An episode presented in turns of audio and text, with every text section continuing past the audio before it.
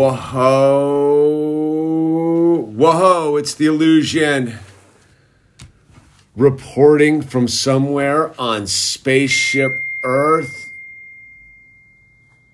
This is uh, Sober Wednesdays, where we dedicate one hour of this YouTube live streaming reality to strictly the subject of sobriety, maintaining sobriety, and those are who are sober curious. Yeah, see, like that sober curious. There's no requirements that you want to be sober, you need to be sober, or you have to be sober to be here. All that I ask and all that the stream asks is no trolls, no harsh comments no screwing around. This is an hour for someone who may need, be in need, someone who is at the brink of self destruction. So please respect those who uh, came here to seek a solution. We can do all the the the fun on the other streams and all the uh, all the chaos on the other streams. Okay, so please let's just respect those who did come for uh, for a solution and some help because this might be their uh, their only place they can go. We just don't know. So Dan, you're you're wrench, run a tight ship, and uh, 365. How you doing, my friend? God, I forgot to call you again, dude. Jesus, I gotta gonna come together. All right. So um. Good, good. We all we all need this right now. It's it's one of those days, right? So um, as as we, I, I like to stay a little bit uh consistent with this thing, and so I will open it with the serenity prayer. God, grant me the serenity to accept the things I cannot change, the courage to change the things I can, and the wisdom to know the difference. Amen. All right, and then uh, then we like to get in and read a little bit of uh, chapter five and go for uh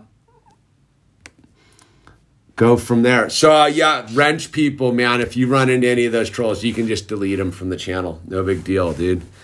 So uh, if you don't want to respect what we're doing here, you can kick rocks and go somewhere else. So uh, let's read chapter five, and um, I see a page that's folded. Remember, I found this big book on the uh, side of the road, so there's a folded page.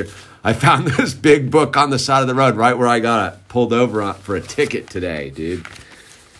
Yeah, it's that kind of a day. So let's go. Chapter 5, how it works, dude. Where is it? Chapter 5, how it works. All right, how it works. Chapter 5, page 58. How it works. Rarely have we seen a person fail who has thoroughly followed our path. Those who do not recover are people who cannot or will not completely give themselves to the simple program. Usually, men and women who are constitutionally incapable of being honest with themselves. There are such unfortunates. They are not at fault. They seem to have been born that way. They are naturally incapable of grasping and developing a manner of living which demands rigorous honesty. Their chances are less than average. There are those, too, who suffer from grave emotional and mental disorders, but many of them do recover if they have the capacity to be honest. Our stories disclose in a general way what we used to be like, what happened, and what we are like now. If you've decided you want what we have and are willing to go to any length to get it, then you are ready to take certain steps. At some of these, we balked. We thought we could find an easier, softer way, but we could not. With all the earnestness at our command, we beg of you to be fearless and thorough from the very start. Some of us have tried to hold on to our old ideas, and the result was nil until we let go absolutely.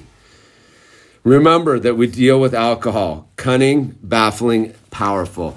Without help, it is too much for us. But there is one who has all power. That one is God. May you find him now. Half measures availed us nothing. We stood at the turning point. We asked his protection and care with complete abandon. Here are the steps we took, which are suggested as a program of recovery. One, we admitted we were powerless over alcohol, that our lives had become unmanageable. Two, came to believe that a power greater than ourselves could restore us to sanity. Three, made a decision to turn our will and our lives over to the care of God as we understood Him. Four, made a searching and fearless moral inventory of ourselves. Five, admitted to God, to ourselves, and another human being the exact nature of our wrongs. Six, we're entirely ready to have God remove all these defects of character. Seven, humbly asked Him to remove our shortcomings. Eight, made a list of all persons we had harmed and became willing to make amends to them all. We made direct, oh, nine, we made direct amends to such people wherever possible, except when to do so would injure them or others. 10. Continued to take personal inventory and when we were wrong, promptly admitted it. 11. Sought through prayer and meditation to improve our conscious contact with God as we understood Him, praying only for the knowledge of His will for us and the power to carry that out. 12. Having had a spiritual awakening as a result of these steps, we tried to carry this message to alcoholics and to practice these principles in all of our affairs. Many of us exclaimed, What an order! I cannot go through with it.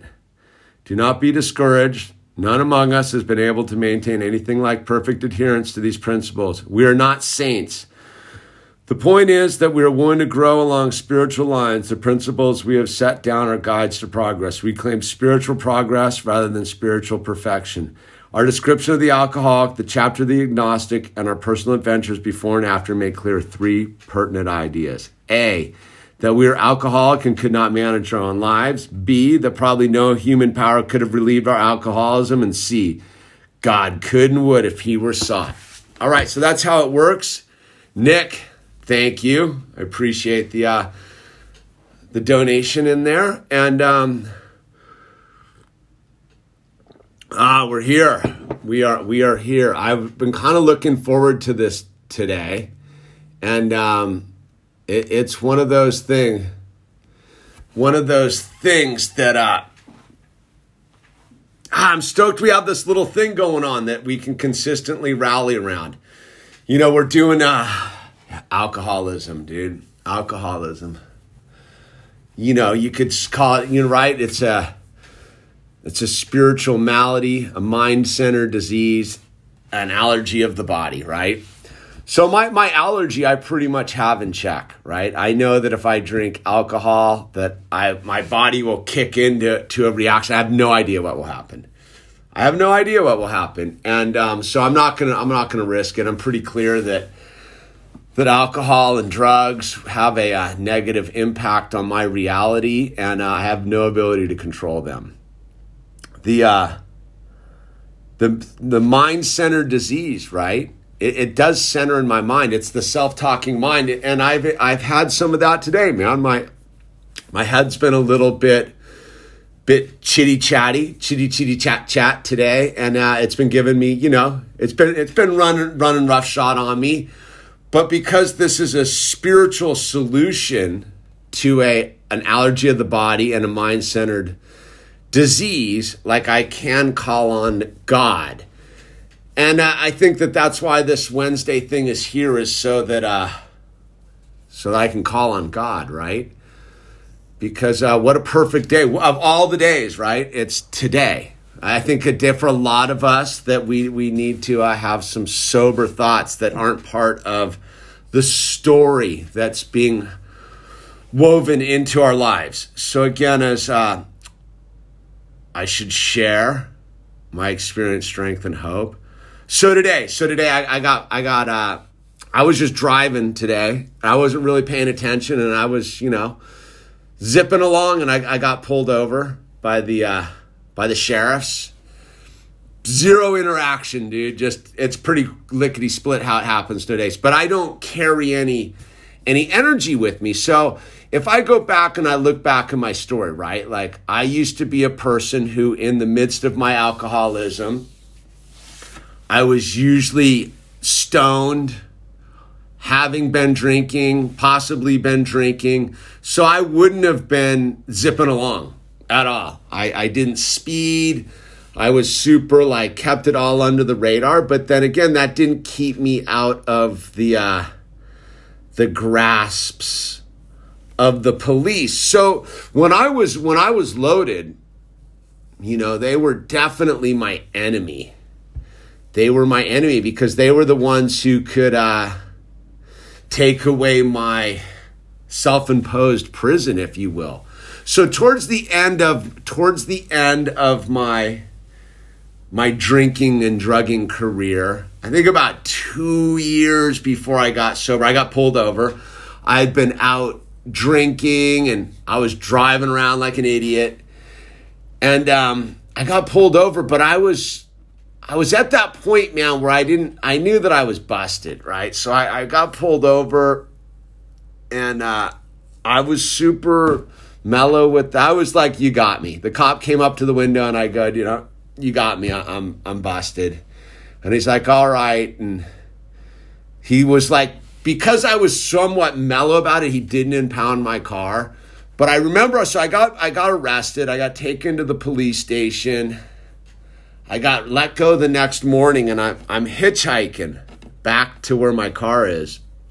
And I remember I got picked up by this Hispanic dude and probably a son or something. And they picked me up and it gave me a ride. And I, I distinctly remember he was, he didn't ask what I was up to or anything. All he said to me was like, you don't have to live like that anymore. And I didn't know what that meant then. I, I really didn't know what he meant. I was just like, that's weird to say. You don't have to live like that anymore. But I do know now he must have been a sober dude. He he must have been some some sober kind of guy, possibly, or knew someone in his life who who is, was in recovery. Because uh, when we when we get sober, we realize that that we don't have to live like that. We don't have to live drunk and loaded and getting pulled over and chaotic and the whole thing. That doesn't mean that we don't bump into life's problems, right? So today, today's a prime example. So I just look at how different the experience was. So when that when I got pulled over that time, dude, that was I was busted, I was drunk, I was sweating it. Whether the cops were going to impound my car, they found some weed in my car, they found some LSD in my car. I, I, you know, I had a big fat ticket. I ended up getting my license suspended. I was in court and blah blah blah, and I had to my hire my friend who was a lawyer and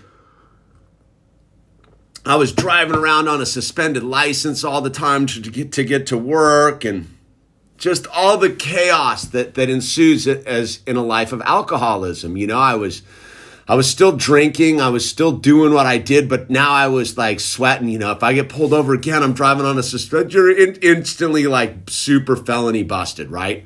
So so I get pulled over today, right? 11 years sober, dude. Dude, I was in and out of that police interaction in like five minutes. My registration was paid, my insurance was paid, all of my stuff was ready. I didn't have any reason for the for the police to do any. Walked up to my door. I had my stuff. I handed it to him. He said, "You're going 68 and a 55." He walked back to his motorcycle, wrote me a ticket, came back, gave me a ticket. I didn't say one word to him. But I, I didn't drive away all bummed. I was like, that's what I get. I was speeding. I wasn't paying attention. I was sort of off in my own la la land. Because the one thing I've learned in sobriety is, is no one's res- no one's doing any of this to me. That sheriff guy wasn't doing anything to me. I was the one who just wasn't paying attention, dude. I just wasn't really like, and I should have known that's probably where a, a policeman would have been. I just wasn't paying attention, man. And so I didn't get the ticket and feel like a burden with it, right? I was like, yeah, you know, whatever. I gotta, I gotta deal with that. And I just, I got it right, I got it right here, dude. Boom, right there. I guess I sort of look at this, and I don't look at this as a bummer, dude. I look at this as sort of a weird reward because I can pick one of these things up and it not ruin my life. You get what I'm saying? I can get pulled over by the cops at 11 years sober, and it's not a negative interaction. It's not some victim thing. It's me just making a mistake and willing to own it and driving away and off to live the rest of my day. 12 years ago, dude, it meant I was in handcuffs getting charges, court cases, suspended licenses, all of this stuff, right? I don't live like that anymore. I can I can earn a ticket, dude, and and and not sweat it, dude, because I don't live in fear of this. Not like I used to, right? And so, all right, Nick Mendez. Hey, Hamish, I was wondering if you were looking for anyone just to life mentor. I need an older figure with your wisdom. Yeah, yeah. Get uh, email me down below, Nick, and uh, we'll work it all out. Just there's an email down below. So again, is is is what I'm getting at is is is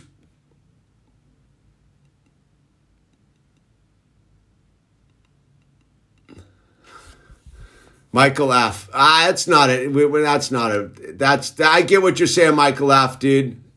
Yes, no, I, it's too many platforms.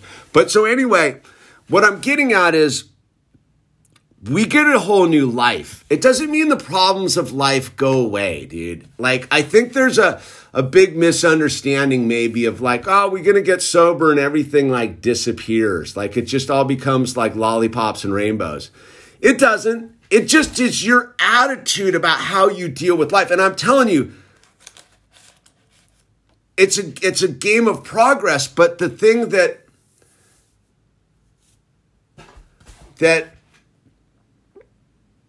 I'm I, I feel I felt grateful. I don't know how to how to I guess I am trying to explain it. I, I felt grateful today to be sober guy. Because the cop didn't ask me any questions like, do you got any weed in the car? Do you got nothing, dude? I was tripping actually when I was th- I was like, he didn't ask me a word, dude didn't ask, didn't, didn't, didn't have any reason to hassle me any more than like, here's your speeding ticket, move on. And, and I was thinking about as I was sitting there, like, because I knew it was sober Wednesdays, I was like, this is the psychic transformation they talk about in, in having had a spiritual awakening as a result of these steps, dude. Like the spiritual awakening was like, I'm not in resistance to it. I'm not in resistance. Does it suck? Yeah, it's pain in the ass, dude. I I botched, dude, but I get to, I get to I get to speed freely. So like this is the thing. I, so uh, again, I was thinking when I was first getting sober, right? I, when I was first getting sober, I had this. Uh, I got my first sober car. Maybe I should tell that story a little bit. So, a sober story, dude. So when I when I when I got uh, when I finally got sober, right? I told you the story meeting when sober Wednesday number one with Joe and Dave in front of the liquor store. I got sober. Well, I, I had this pickup truck that I had had. Oh, wait, hold on. I got wait. I got it. That's my wife, and I got the phone on airplane mode for the. Uh, um, doing sober when day I cannot spell Wednesday to save my life.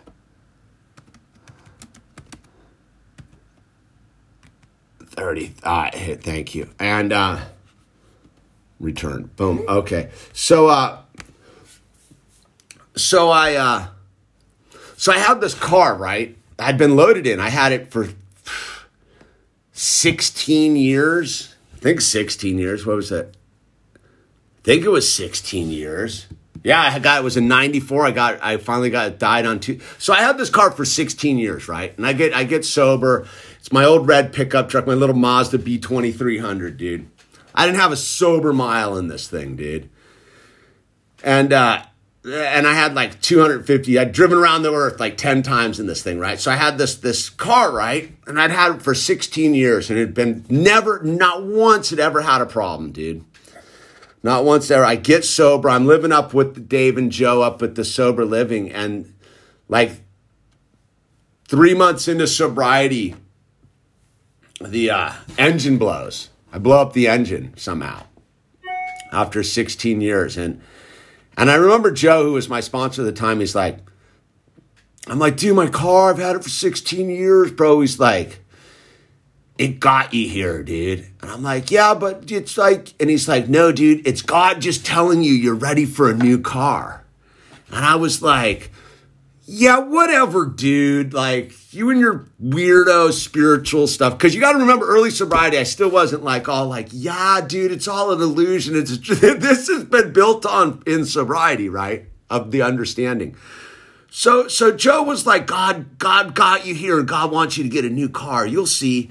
And so at the time, my buddy Dave, who was who was one of the dudes who got me sober, he's like, Hey, man, we can go down to this car dealership and, and you can drive away with the car right now. And I'm like, what are you talking about? He's like, the car dealership is run by a sober dude. He gets all the sober people their first like sober car, dude. He, will he'll make a payment plan. It's no big deal, dude. Just, just come on down. We'll just go down there right now. And so you have to understand at that time I didn't trust people like people. I'm like, what's your scam, dude? There's no sober dude, no sober car dealership guy. There's none of this is going on. So me being a stubborn hardhead, right? Me being a full just yeah, no. Because you have to understand, I'm not a joiner. I don't join AA because I'm like, oh, yeah, this is bitching. I don't get sober because I'm like, yeah, this is bitching. I'm like, dude, I got, I'm doing this because I, my life sucks and I don't want it to suck anymore. But I'm not all like gung ho, like, yeah, you guys are bitching, dude. I'm like, you guys are weird. And so, so it goes on for, for like another three months, dude. I don't, I won't, I won't go down to the car dealership with this guy. He's like, dude, your car's sitting down there. He's like, dude, we can just go get your car anytime you want, dude. I'm like, ah, dude. And uh, so for that three months, and it was again God doing for me what I could not do for myself because I was stubborn, right? I wouldn't ask for help. I wouldn't do any of that kind of stuff. And so I, uh, I spend the next three months, like taking the bus and my skateboard everywhere I'd go. Like I would, I would get on the bus. I was still doing carpentry. I would get on the bus sometimes going to a new job with all my tools, just hoses and skill saws. And you have to understand the buses in Southern California are for the Hispanics. Like gringos don't ride the bus. So I get on the bus in the morning, dude, with these tools. And it would be like six in the morning. I'd be the only white guy there just carrying all these tools because I was a stubborn freak. And and I would go and I was doing the deal, dude. I was going to meetings every night. I was getting up. I was going to my my lame carpentry job. I was staying sober. On Wednesdays, I had I had a book commitment in Santa Monica, and Santa Monica from Malibu is sort of like distance, and you got to take a bus. So I'd leave like two hours early to go to this meeting on Tuesdays, right? Where I had this book come in, the big backpack full of books, dude. I'd carry all my AA literature. every Tuesday, I would go to this meeting and I'd, I'd be like, ah, I don't want to go, dude. This, you know, who wants to go? Dude, I'm a new guy. But I'd be like, I got the books, dude. I got to go. So I'd leave like two hours and take all these buses to get there and skate from like, up like 20 blocks up to 26 and Broadway, and I'd go to the, the thing and I would sit there on Tuesdays, man. I'd sit next to this gnarly, like, black dude who was like 20 years sober, dude. I forget his name. He's rad, dude. He'd sit there, fucking had all the AA bling on him and stuff. And I'd sit next to this guy every Tuesday, dude. And I'd carry the books. And I was still stubborn guy, right? So I wouldn't ever, ever ask anyone for a ride home, dude. I would leave the meeting with my backpack. I'd skate down the 26 blocks down to the California incline and I would hitchhike, dude. I'd hitchhike back to Malibu because there was no buses at that hour. The buses stopped at like nine or something, right? And I, I would never catch the last bus. So inevitably, every time I would, whoever I would pick up with would end up being somebody who I'd ultimately give a piece of my AA literature to.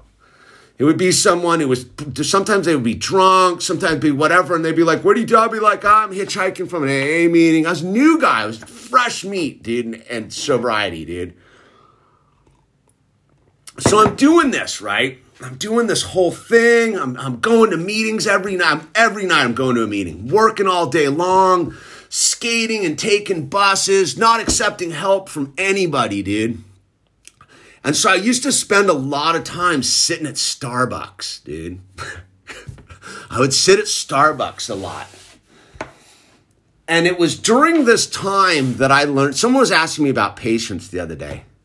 That's how I learned what patience was. So I would sit at Starbucks, not because I was trying to learn anything, but because I was too stubborn to ask for help. You see, I had that pride thing, like, oh, I'm too, I'm too, I don't want to ask anyone for help. I don't want anyone knowing I need a ride. I don't want anyone knowing I need a ride. So I did that for like three and a half months something like that, where I was just everything was buses, Starbucks, and my skateboard, and just grueling, pain in the ass. And then this giant west swell came up. Little surf talk and the sober talk. This giant west swell came up, and it was like February or something.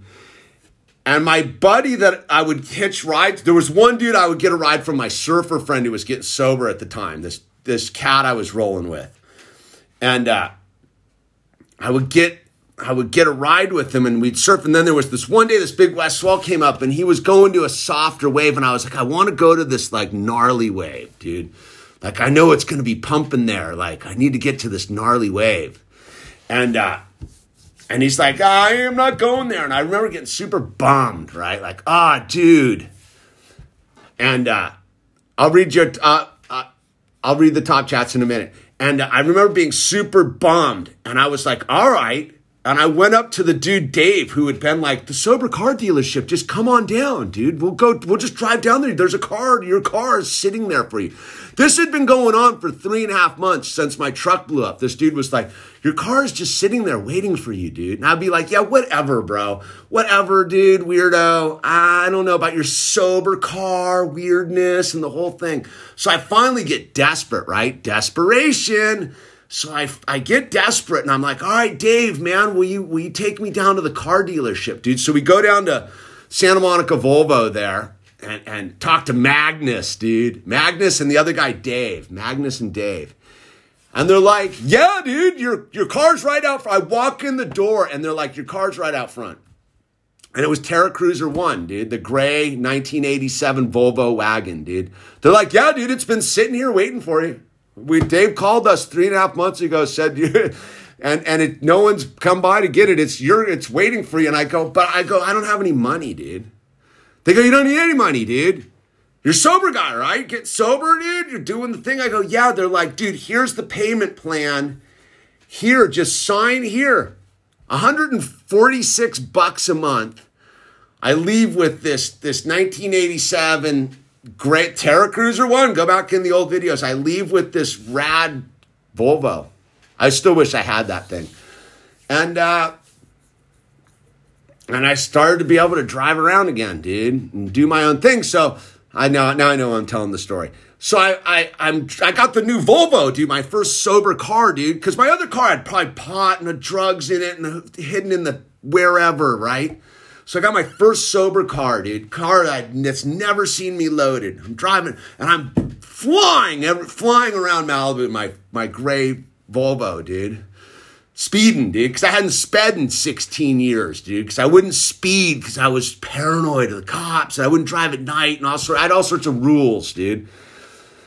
And uh, so I, I'm I'm I go to the Starbucks. I, Starbucks is like the thing. I just coffee shop, dude. The only, it's the only shop, coffee shop in town. Just if there was an independent, I would have gone there, but there wasn't. So I was in this. This there was this dude, Robbie, and he's at the stand in line. It's sober dude, bunch of years, dude.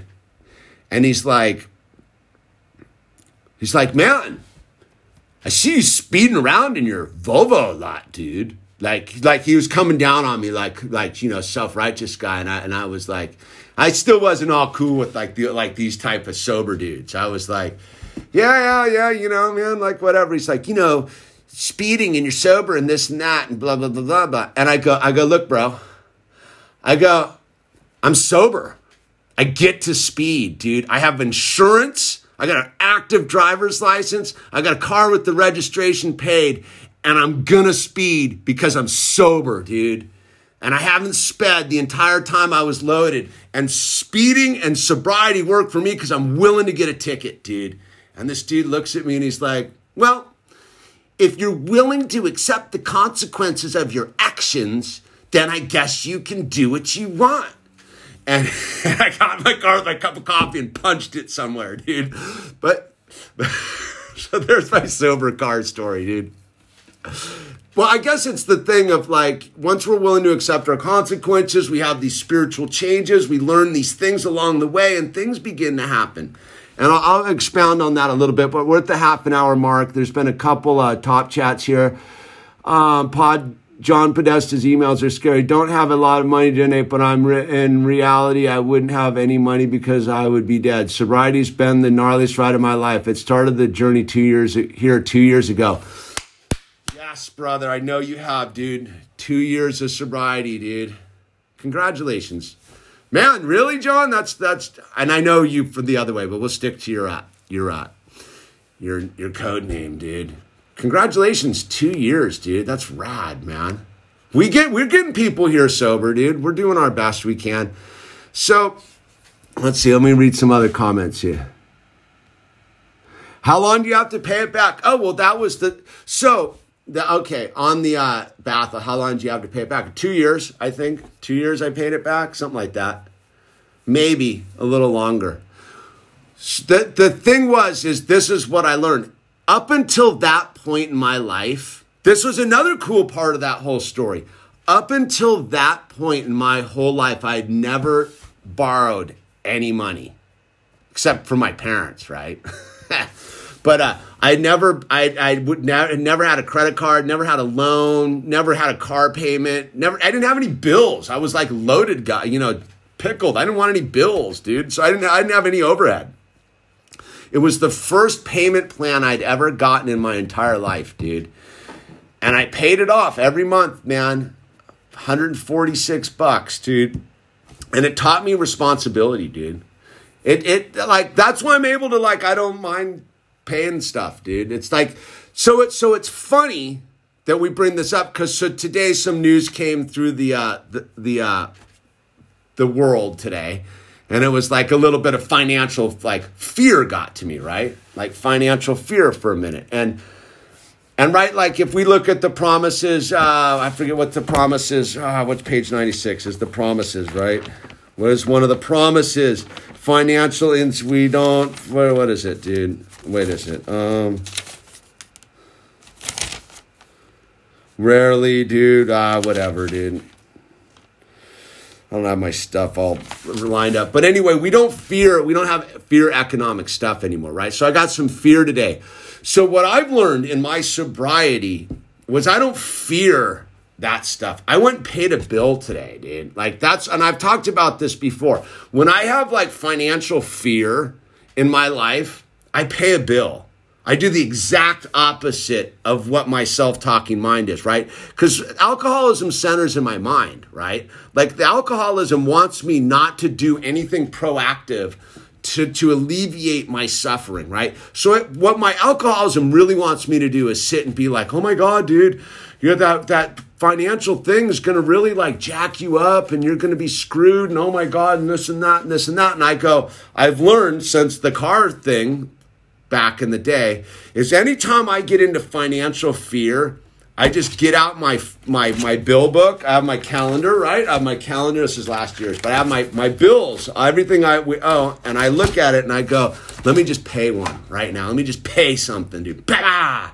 And and make a proactive movement. So sobriety is a lot about proactive actions because you can't just stop drinking, right? So if you think about like drugging and alcoholing and the whole thing, right? It's a proactive action, dude. It's an action. You, you take the booze, you stick it in your face.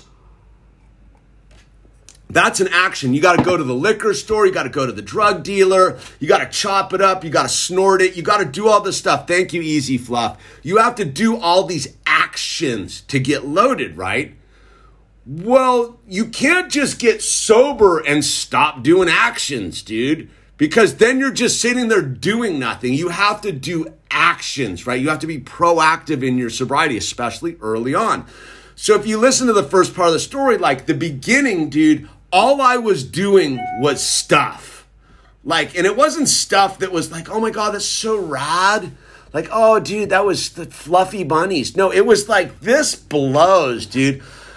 I'm gonna go set up chairs at some meeting. I'm gonna go to a meeting. I'm gonna go to another meeting, a meeting, a meeting, a meeting, a meeting, a meeting. Oh my and I had commitments and I went to work. It's like they talk about the early, like early sobriety. Just get a get a crappy job. It's called a get well job. Get a get well job, dude. Doesn't matter what the job is, dude. The shittier the better, dude. Early sobriety, just get yourself a crappy job, dude. Just working at the donut shop or the gas station or humping lumber, just doing anything, dude. Because you your life was a disaster. That's why you were getting sober, dude. So you get you get a get well job and you and you become grateful for the get well job. Not because that that working at the service station's like rad or something. It's because you realize that you got somewhere to be.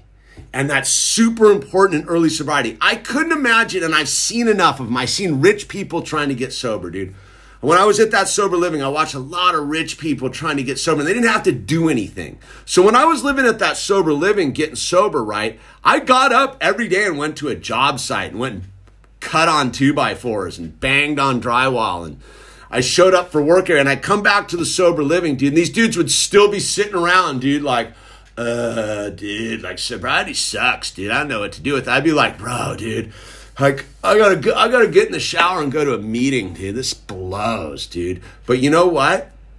I'm the only dude who stayed sober out of all the dudes except for this one dude, Matt, dude. If you're out there, dude, Matt, this young young buck, dude, stayed sober, dude, from that whole place, dude. I don't know how many people pulled through there, but we were both people that did stuff, dude. So again, if you're getting sober, like one of the things you need to do is train yourself. Like in showing up in actions. Because you got to remember you're, you're you're coming from this thing where you're putting substances in your body, you're shutting off your mind, you're falling down, you're punching people, you're dumping people, you're making like headache, you're running up bills, you're just making a mess of things, right? That's your action. Most people who are loaded and looking to get sober are spending most of their time putting out the fires of their life, which takes up most of their reality. They're drinking, putting out fires, drinking, putting out fires, snorting coke, putting out fires, right? Rounding up money, doing whatever we do, dude, to make it happen, dude. Well, all of a sudden you get sober, dude, and there's not a bunch of drama anymore, dude. So you're kind of in this space where it's like, what do I do now? And if you sit in that space and don't do anything proactively, you will get loaded again. I can almost guarantee it.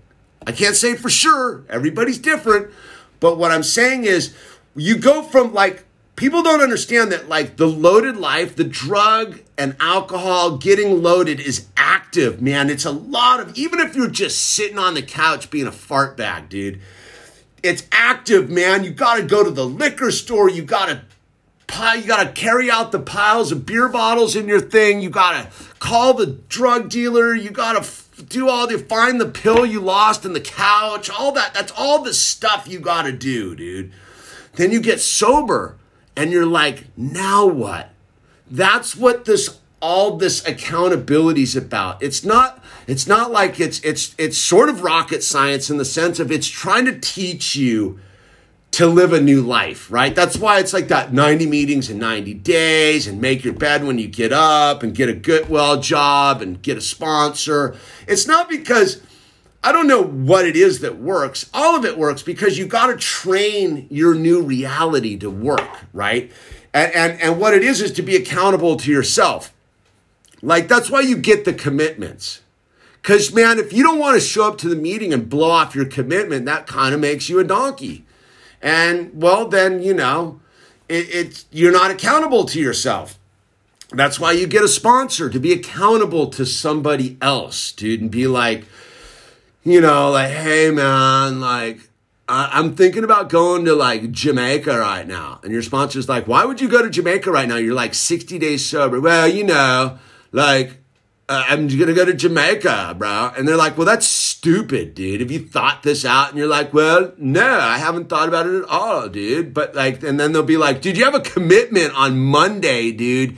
you're the water guy at the meeting, dude. Like, so how are you going to do that from Jamaica, fool? And they're like, oh, oh yeah, like Jamaica. And by the way, you don't have any money to go to Jamaica. I don't. Oh, oh yeah. So, so you, so in the beginning, you almost need the sponsor just to run your bad ideas by and just be like, oh yeah, that's ridiculous, dude. Like, yeah, I don't want to do that, do you, dude? Like, yeah, because if you called up your sponsor in the beginning and are like, I want to date that like girl, dude, and your sponsor be like, you mean the one with the boyfriend? Yeah, that one. I want to date that girl, dude.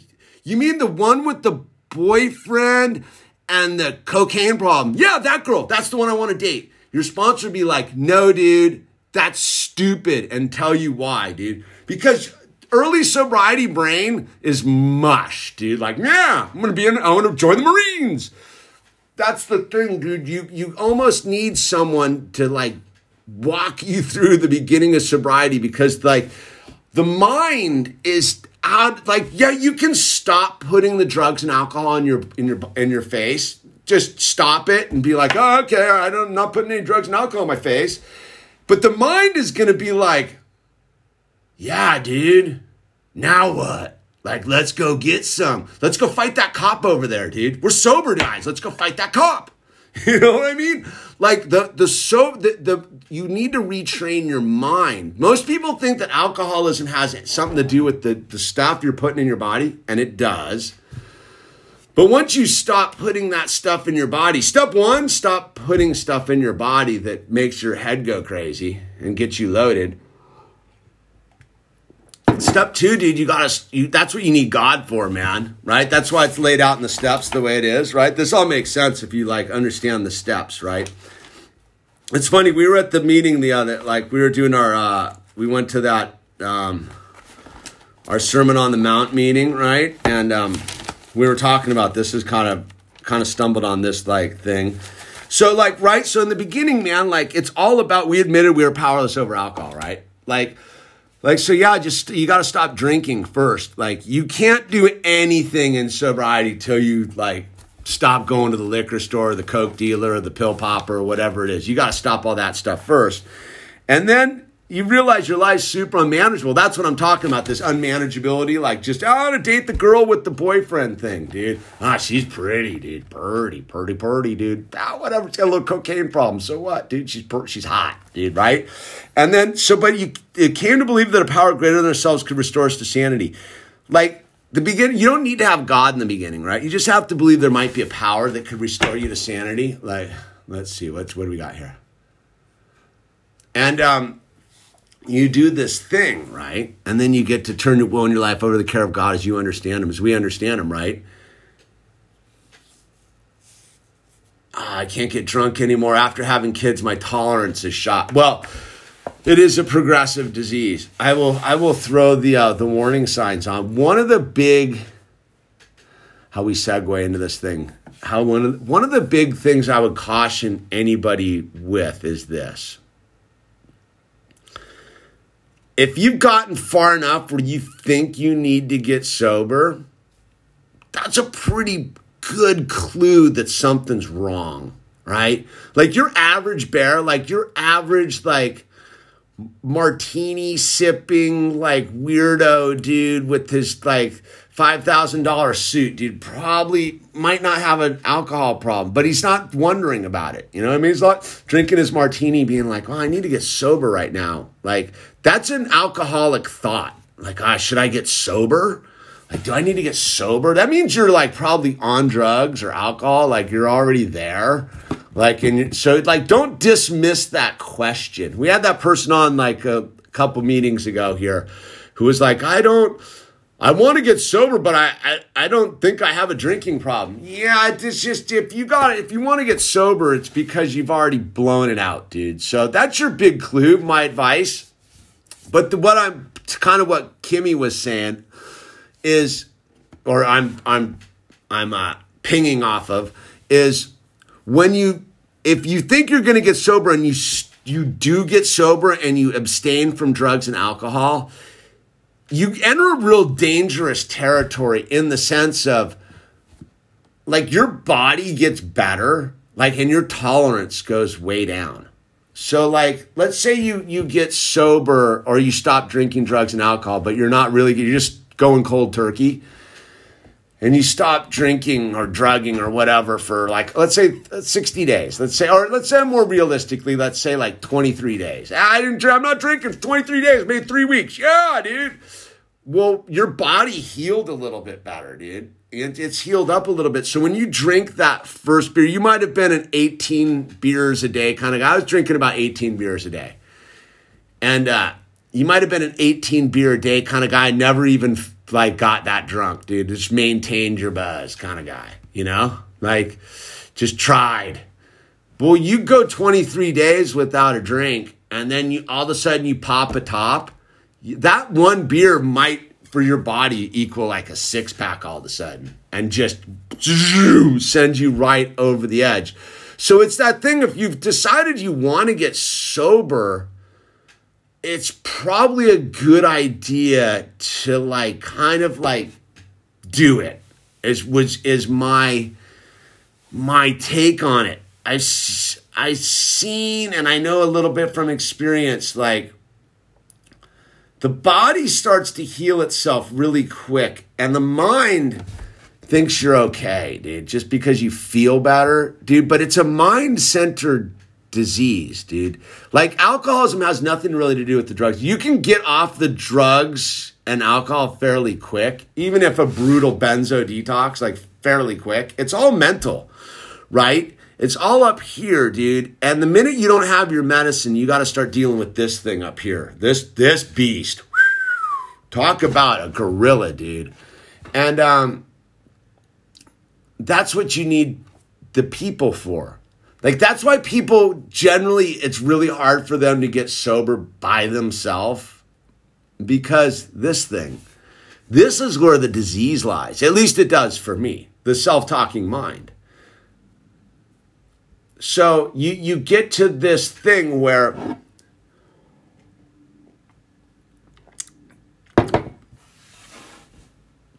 if you really want to get work on sobriety, it's up here, dude. It's not. It's not this. It's not the drink. It's it's the mind, right? But how once you stop drinking, you need something to replace the alcohol with, or the drugs, or whatever it is, and that's where the spiritual component comes in.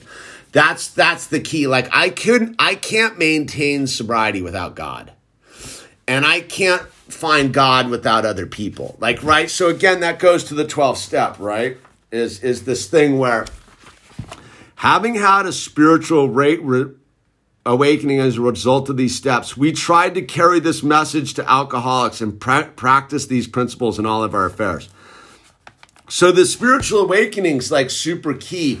But the only way we really get to have the spiritual awakening is by carrying this message to other people. Like this whole thing that you can get sober by yourself, like good luck with that, dude the, re, the how you really get sober is helping another person to achieve sobriety, dude.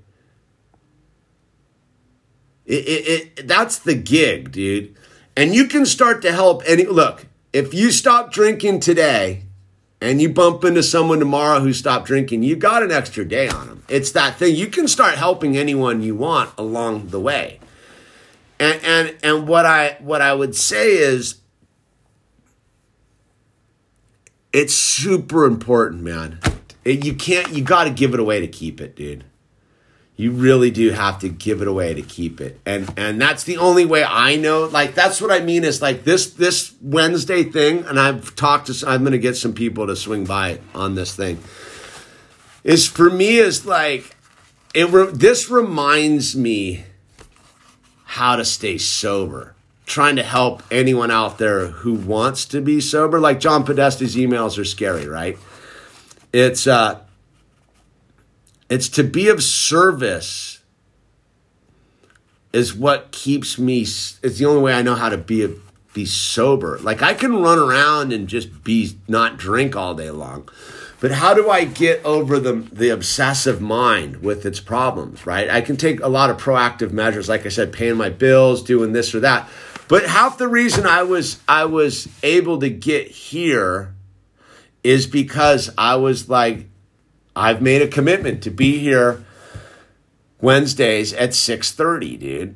Like I made a commitment. Like but I didn't make it like I I can sit here with all the other YouTube, I'm gonna do this, I'm gonna do that. But this is a sobriety commitment, right? This is about sobriety. This isn't about YouTube or anything else. This is about me figuring a way to maintain my sobriety by being of service to other people. And we can all do that, dude. It's just about being accountable to ourselves, to God, and to other people, man.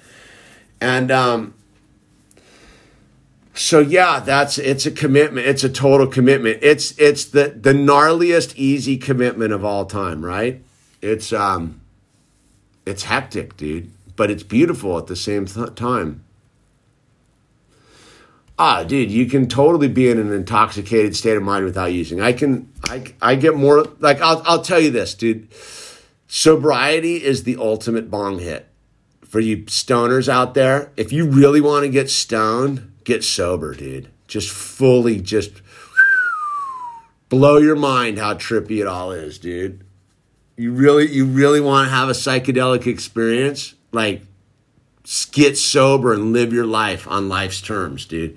It'll it'll blow your mind how psychedelic it all is, dude. So, you know, it's all up from here, Kimmy. That's the truth. Life's a trip, man. Um we need Saturday Night Live. Yeah, we got to get those. I feel that. Anthony feels that. So I'm to read, uh, we're like 10 minutes out. I'll read your comments. When you have time and a plan to stay busy and never have time to get high, I try to make it impossible for myself to get high. That's solid, solid thing, man. Life gets busy, dude. I don't have time to like. I couldn't imagine spent wasting any of my time. I waste so much time being sober, dude. I couldn't imagine wasting any time being loaded. You know what I mean? I'm. I'll tell you what, man. One of the things that I'm super grateful is being sober with the with the child. I was thinking the. I saw this picture the other day, right? Saw this picture of Owl. He must have been like a year, year old. We're sitting on a deck. We're watching the sunset and I was like trying to remember that day. And I know, and I was looking at that day and I go, I remember that day, but I remember trying to remember that day, but I was tripping on how fuzzy it is. Like I'm stone cold sober guy and I, and it's, and it's fleeting. I was sitting there looking at that picture going, wow, man, look at how so big now, dude. Like life's like this, dude. Life is like that, dude. So it behooves you to get sober just to be able to experience it, man. You know what I mean? But yeah, you got to do your own thing too, dude. You got to do your own thing. I get too nervous. It's going to be a bad trip. Got to work on that. Yeah, you got to work on that, dude. Best thing he said is that sobriety is about how you handle situations in real life and not drugged up. It's true, man. Like you get to, you get the freedom to move through life, dude. That's the that's the beauty. I just again I promote it not because there's anything wrong with getting loaded. I promote it because because you really get to see what it's all about. It's like this person, I want to try DMT, dude. It's called sobriety, dude. You want to you want to really have the true mind. You want to see the real you want to see the clockworks. You really want to see the clockworks? You can't handle the clockworks. Well, you think you're going to like smoke a little like stuff and you're going to figure it all out, dude? How about you just figure it all out without adding stuff, dude? I remember my buddy Andy and I, we went to a Phish show, stone cold sober, and everyone around us was just ah, pouring. So we went to that, uh, the one at the, uh, the forum, right? and everybody's just pouring drugs and smoking stuff. And it was like, we were just two sober dudes like there. And we're like, we don't need to add anything, dude. How rad is that? Like everybody's trying to maintain their high.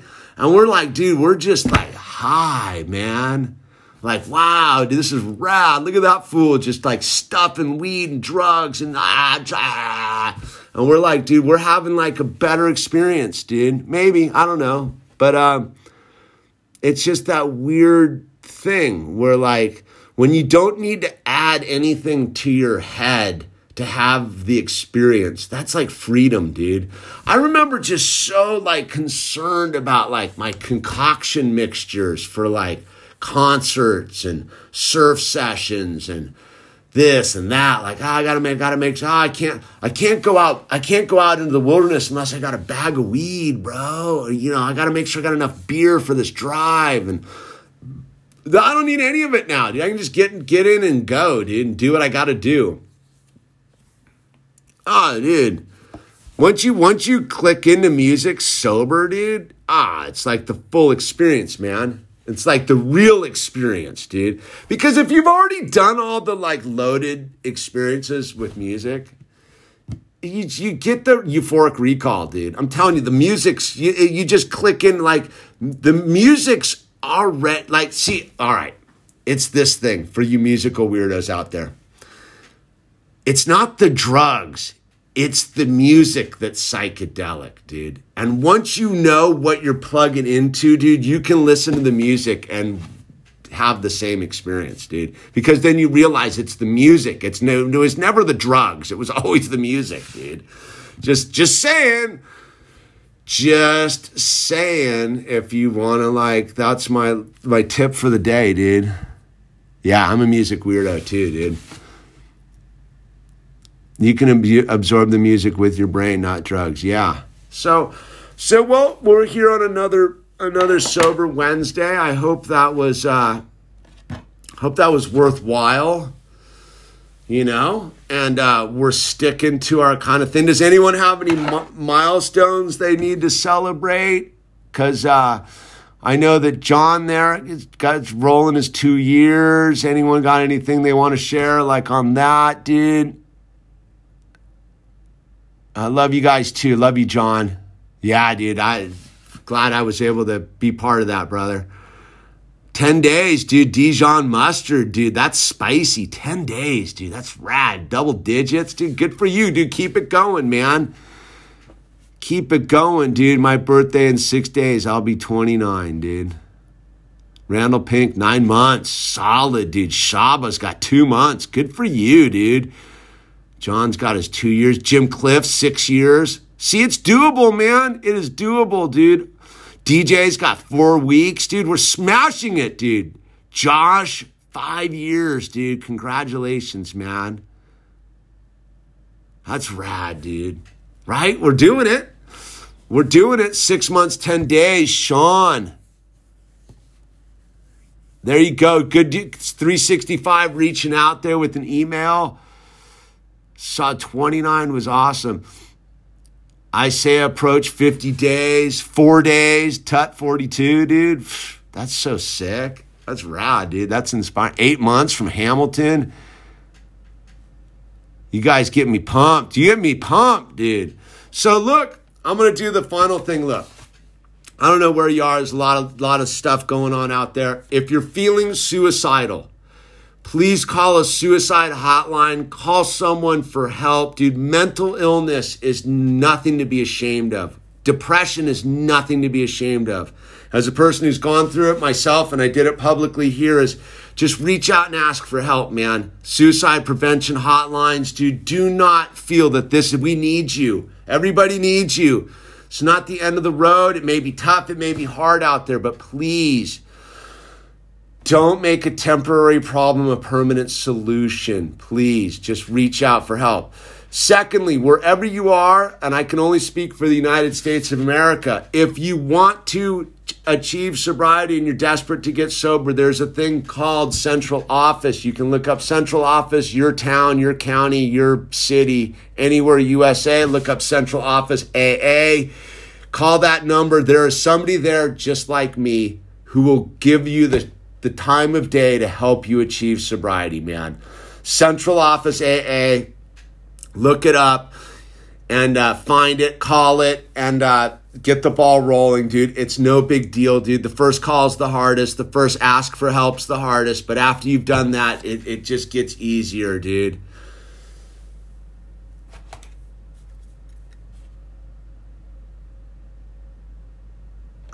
So, with that said, is is is please, man, use the uh, use the outreach. We're here. We're a community. We're all about love. We're all about helping each other get closer to God. And uh, there's no shame here, dude. No matter how low you go, that means you get to go up higher, dude. It's just like that, dude. So With that said, God bless you. We'll see you next Wednesday on Sober Wednesdays. Thank you for being here. Thank you for helping me maintain my sobriety by being accountable to you. And with that said, be safe, be kind, love one another, use the phones, contact. Good night. God bless.